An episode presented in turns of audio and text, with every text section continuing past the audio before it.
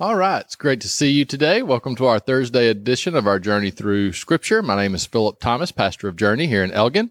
And today we're going to be looking at Jeremiah chapters 1 through 6. Jeremiah chapters 1 through 6. All right. So we are um, at that place we kind of uh, talked about um, where a couple things are going on at once. One, uh, the southern kingdom or Judah has uh, already messed up to the point that they are going to be receiving uh, judgment from God. Um, but yet King Josiah has come in and he is making major changes. Uh, he has a true heart change. Um, he really desires to be faithful to God and to follow God and is, is going about making all kinds of changes, getting rid of all the pagan idols and, and things like that. Um, and God uh, says through the po- prophetess uh, Huldah, if you remember, said that uh, okay, the the uh, the die is cast, if you will. Um, the nation is going to experience um, a uh, a punishment from God, and that they would be overtaken eventually, but that it would not happen during the time of King Josiah. So.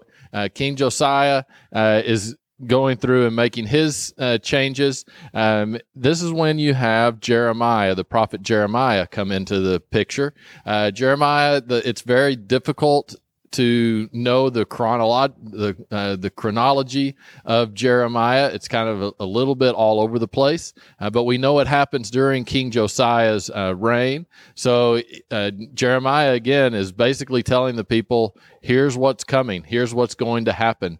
Um, there's really not even a, a call to repentance because the people have already uh, chosen um, not to repent. Uh, now, again, this wouldn't wouldn't mean that everyone uh, has chosen to to live a life away from God, uh, but overall they have. And Jeremiah is kind of an interesting uh, character in Scripture because basically he he, he goes and he preaches and he preaches and he preaches, but no one ever really listens to him, and it's not really going to make a difference. Um, it's a, a tough thing. Some people call uh, Jeremiah the weeping prophet. Um, you know that that uh, he he doesn't see any fruit really from uh, what God has called him to do um, in that um, he doesn't see repentance. He doesn't, uh, you know, people do not respond in a positive way. In fact, people do not like him at all. You know, you have Isaiah, who he wasn't liked by uh, the kings because they didn't like what he said, but yet he was respected as a prophet. Um, and even the kings that didn't like him would still seek uh, his advice because they knew he was a prophet. Well, for Jeremiah, um, the the people just the the king and the people themselves just didn't really want to listen to what Jeremiah had to say because things were actually going okay. Things were were uh, you know King Josiah. Some of the, the things that he was doing were were good things. Um, the nation of Assyria was uh, crumbling, um, which uh, you know gave uh, more freedom to the kingdom of Judah. Um, and so things were going well. It appeared like things were going well. Uh, but again, morally and spiritually, the people had already uh, turned their back on God and they were eventually going to experience uh, the, uh, the, the results of that.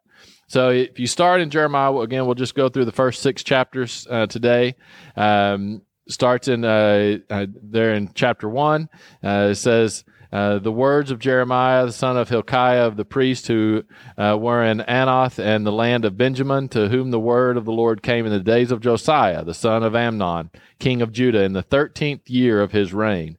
Uh, it also came in the days of Jehoiakim, uh, the son of Josiah. So after uh, Josiah dies, Jeremiah is still there. Um, and he uh, he also has a, a ministry and, and, preaches after Babylon comes in and uh, wipes out uh, Jerusalem as well. The prophet is called, I think it's, is an important part to read. Uh, verse 4 Then the word of the Lord came to me, saying, Before I formed you in the womb, I knew you. Before you were born, I sanctified you. I ordained you a prophet to the nations. So God was specifically specifically calling Jeremiah to to this task. This was something that Jeremiah was uh, uh, was was made for, um, and there is you know definitely a, a, connection there. Before I formed you in the womb, I knew you. Uh, just talking about God's sovereignty, how God is is intimately involved in life. Uh, before you were born, I sanctify you. Uh, you know that that God has created all of us with a purpose, uh, that we are all, again, created in the image of God. Um, then I said, Ah, Lord God, behold, I cannot speak, for I am a youth. So Jeremiah, kind of like Moses, kind of like many of the, the people, they he did he didn't want to go speak, especially whenever he finds out what God wants him to speak. Uh, but he says, "I'm I'm too young." But the Lord said, "Do not say I am a youth, for you shall go to all who to whom I send you, and whatever I command you, you shall speak. Do not be afraid of their faces, for I am with you to deliver you," says the Lord. So you know what a, a an amazing uh, promise that he gives Jeremiah and he acknowledged it's not going to be easy, right? By saying, do not fear their faces means Jeremiah is going to be fearful, uh, that there's going to be difficult times, but God promises that I, he says, for I am with you and will deliver you, says the Lord. Then the Lord put forth his hand and touched my mouth, and the Lord said to me, Behold, I have put my words in your mouth. See, I have this day set over you the uh, you over the nations and over the kingdoms, to root out and to pull down to destroy and to throw down, to build and to plant. You know, God is a God who is both a God who will tear down and destroy, but He's also a God who builds and plants, and and that is what uh, Jeremiah, uh, his ministry covers that time frame uh, where the nation of uh, the the people of God are being torn down. Uh, Jerusalem will be torn down, uh, but then they will return and they will begin to build and to plant uh, again. It says, Moreover, the word of the Lord came to me, saying, Jeremiah, what do you see? I said, I see a branch of an almond tree. And the Lord said, You have seen well, for I'm ready to perform my word. Um, it says, uh, Then the Lord said uh, in verse 14, Out of the north calamity shall break forth on all the inhabitants of the land. For behold, I am calling all the families of the kingdoms of the north, says the Lord. They shall come, and each one set his throne at Idris of the gates of Jerusalem. Um, and it says, uh, verse 16, I will utter my judgments against them concerning all their wickedness, because they have forsaken me, burned incense to other gods, and worshiped the works of their own hands. Therefore, prepare yourself and arise and speak to them all I command you. Do not be dismayed before their faces, let I, lest I dismay you before them. For behold, I have made you this day a fortified city and an iron pillar. So this is neat. This is what he's saying to Jeremiah. I have made you a fortified city, an iron pillar, of bronze walls against the whole land, against the kings of Judah, against its princes, against its priests, and against the people of the land. They will fight against you, but they shall not prevail against you, for I am with you, says the Lord, to deliver you. Uh, again, so God is is really reassuring Jeremiah because he knows his message is not going to be popular. People uh, they're not going to want to hear that uh, the judgment that is coming. They would just rather enjoy life uh, the way that it's going uh, at the present time. So then, uh, chapter two, really two through six, is kind of uh, one of the, the case against Israel. Just over and over again, how Israel has um, gone against what God desires. So I encourage you to read that. Uh, there's definitely things that that jump out says, uh, Thus says the Lord, I remember you, the kindness of your youth, the love of your betrothed. Uh, when you went after me in the wilderness in the land not sown, Israel was holiness to the Lord. Um, and so he, he's talking about how Israel is his people, um, and he remembers that, and his his heart is broken. Uh, it says, "Hear the word of the Lord, O house of Jacob, the families of the house of Israel." Thus says the Lord, verse five. What injustice have your fathers found in me, that they have gone far from me, have followed idols, and have become idolaters? So God is saying, what what have I done for you to search after other gods? And uh, you know that's uh, an important question for us. Why would it ever be worth it for us to go against God and to seek other gods. Um, that's what the people are now experiencing. Uh, verse 8 says, The priest did not say, Where is the Lord? Uh, are those who handle the law did not know me? The rulers also transgressed against me. The prophets prophesied by Baal and walking after things that do not profit. Uh, I, I thought that's an interesting line. Pursuing things that may appear to be profitable, but they are not. They actually lead to death and destruction. Um, verse 13 says, For my people have committed two evils. They have forsaken me, the fountain of living waters, and hewn themselves cisterns, broken cisterns that can hold no water. Now, what is this saying? So it's, it's saying, one, they have forsaken uh, God. God is the one, He is the fountain of living water. He, he provides, the image here is He's providing um, fresh water that's flowing from a fountain, right? That it's, so it's not stagnant. It is, it is water that is, uh, is, is there to be used, that is fresh, that is clean. But yet the people have chosen to make their own gods, right? They have followed their own ways. They've made their own cisterns cisterns. Uh, cisterns collected water. They collected runoff water, and there'd be you know kind of lower spots where the nasty stuff would settle, and you would be able to use the the water above that. But it wasn't very clean. It was it was be it relied on rain runoff and things like that. So yes, it was usable, um, but, but it it became would become stagnant and would become very uh, gross and could become disgusting. And on top of that, not only have they exchanged the fountain of the living water that's provided by God, but they've uh, exchanged that for cisterns that are broken. So those cisterns don't even hold water very well. And kind of the image here again is that uh, they had God, a way of worshiping God, and instead they chose to worship their own way. So they created their own gods, thinking that the water would be just as good, but it is not, and it is actually stagnant and disgusting. So you continue to go uh, go on, verse uh, chapter two. Um, again, these are talking about the things that Judah has done. Uh, as a thief is ashamed when he is found out, so is the house of Israel ashamed. They and their kings and their princes and priests and their prophets, saying to a tree, "You are my father," to a stone, "You gave birth to me." That's again what are what are other pagan gods made out of? Trees and stones, things that are created. For they have uh, turned their backs to me, but and not their face. So they still will look towards God, kind of give him a nod, uh, but they are following someone else. They are not following God.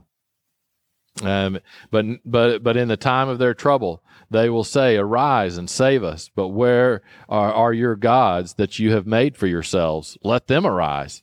If they can save you in the time of your trouble, for according to the number of your cities, uh, for according to the number of your cities are your gods, O Judah. So he's saying, Judah, you've created your own gods. You, you've turned your face to me, so you still will call upon my name at times, but you're not following me. You're following uh, other gods. You've turned your back to me, so you're following someone else. Um, and uh, he says, Why don't you call on them? Call on those gods. Um, chapter 3, uh, you know, the talks about how Israel is shameless. There's a call to repentance. Um, um, says, Have you seen what backsliding Israel has done? She has gone up on every high mountain and under every green tree and played the harlot. Uh, it says, And yet, for all her treacherous, sister Judah has not turned to me with her whole heart, but in pretense, says the Lord. Let's see. And it continues on. Uh, we go to the uh, chapter four. If you want to return, uh, O Israel, says the Lord, return to me. If you will put away your abominations out of my sight, then you shall not be moved. You shall swear the Lord lives in truth, in judgment, and in righteousness. The nations shall bless themselves uh, in him, and, and in him they shall glory. Um, uh, for thus says the Lord to the men of Judah and Jerusalem Break up your fallow ground, do not sow among thorns, circumcise yourselves to the Lord. Take away the foreskins of your heart, you men of Judah and inhabitants of Jerusalem, lest my fury come forth like fire and burn, so that no one can quench it because of the evil of your doings. So a kind of a reminder of what happened in Israel and encouraging Judah uh, to change, but yet they will not. Um, continuing on, verse 22. Um, for my people are foolish. They have not known me. They are silly children. They have no understanding. They are wise to do evil, but to do good they have no knowledge. I beheld the earth, and indeed it was without form and void. Uh, it, it, continues on. I beheld, and indeed there was no man, and all the birds of the heavens had fled. You know, so kind of God recognizing, you know, uh, back to whenever He created, um, and and now those he has who whom He has called, whom He has trusted, have rebelled against Him. Um, and uh, and he's now saying things are going to be wiped out and to we're going to start over in a sense. Said uh, chapter five, uh, verse three. This is I, I love this one. It says, "O Lord, are not your eyes on the truth? You have stricken them, but they have not grieved. You have consumed them." But they have refused to receive correction. They have made their faces harder than rock. They have refused to return. Right. So God is has been giving them the truth, but the people have uh, not grieved. They have made excuses and rationalized what they have done, um, and and now they have re- refused to receive correction. They have refused to return. So, uh, verse 18 says, Nevertheless, in those days, says the Lord, I will not make a complete end uh, of you, and it will be when you when you say, "Why does the Lord our God do all these things to us?" Then you shall answer them, "Just as you have forsaken me and served for foreign gods in your land, so you shall serve aliens in a land that is not yours." So there's always this idea of a remnant that there will be those who remember, those who remain faithful. Um, verse 30 and 31 an astonishing and horrible thing has been committed in the land the prophets prophesy falsely the priests rule by their own power and my people love to have it so. But what will you do in the end? So, and then uh, chapter six talks about the impending invasion from the north, uh, that it will be Babylon that will come and wipe out uh, the the people. I I love verse sixteen says, uh, or start actually verse 13 it says because from the least of them even to the greatest of them everyone is given to covetousness. And from the prophet even to the priest everyone deals falsely. They have also uh, healed the hurt of my people slightly saying peace peace when there is no peace so they're they're saying things are fine but things are not fine.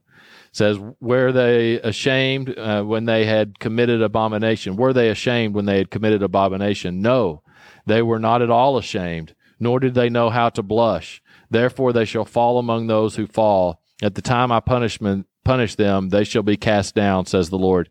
Um, you know, it is important that we we do at least acknowledge that there are certain acts and sinful lifestyles that we should be ashamed of and actions that we take that we should be ashamed of when we sin against God. We should be ashamed of that. We shouldn't just affirm and say, "Oh, you know what?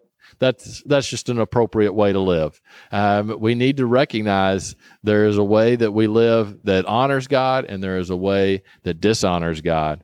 then he says, "Stand in the ways and see, and ask for the old paths where the where the good way is, and walk in it. Then you will find rest for your souls." But they said, "We will not walk in it." Right? You know, it, it's an interesting wording there. You know, go back to the way that that you know, the way that God has showed you in the past. It is still the best way, but the people are saying, "No, we're going a different way. We're not going to walk that way." You know, that's something for us to think about. You know, what are the ways that we are going to walk and the ways that we are going to live?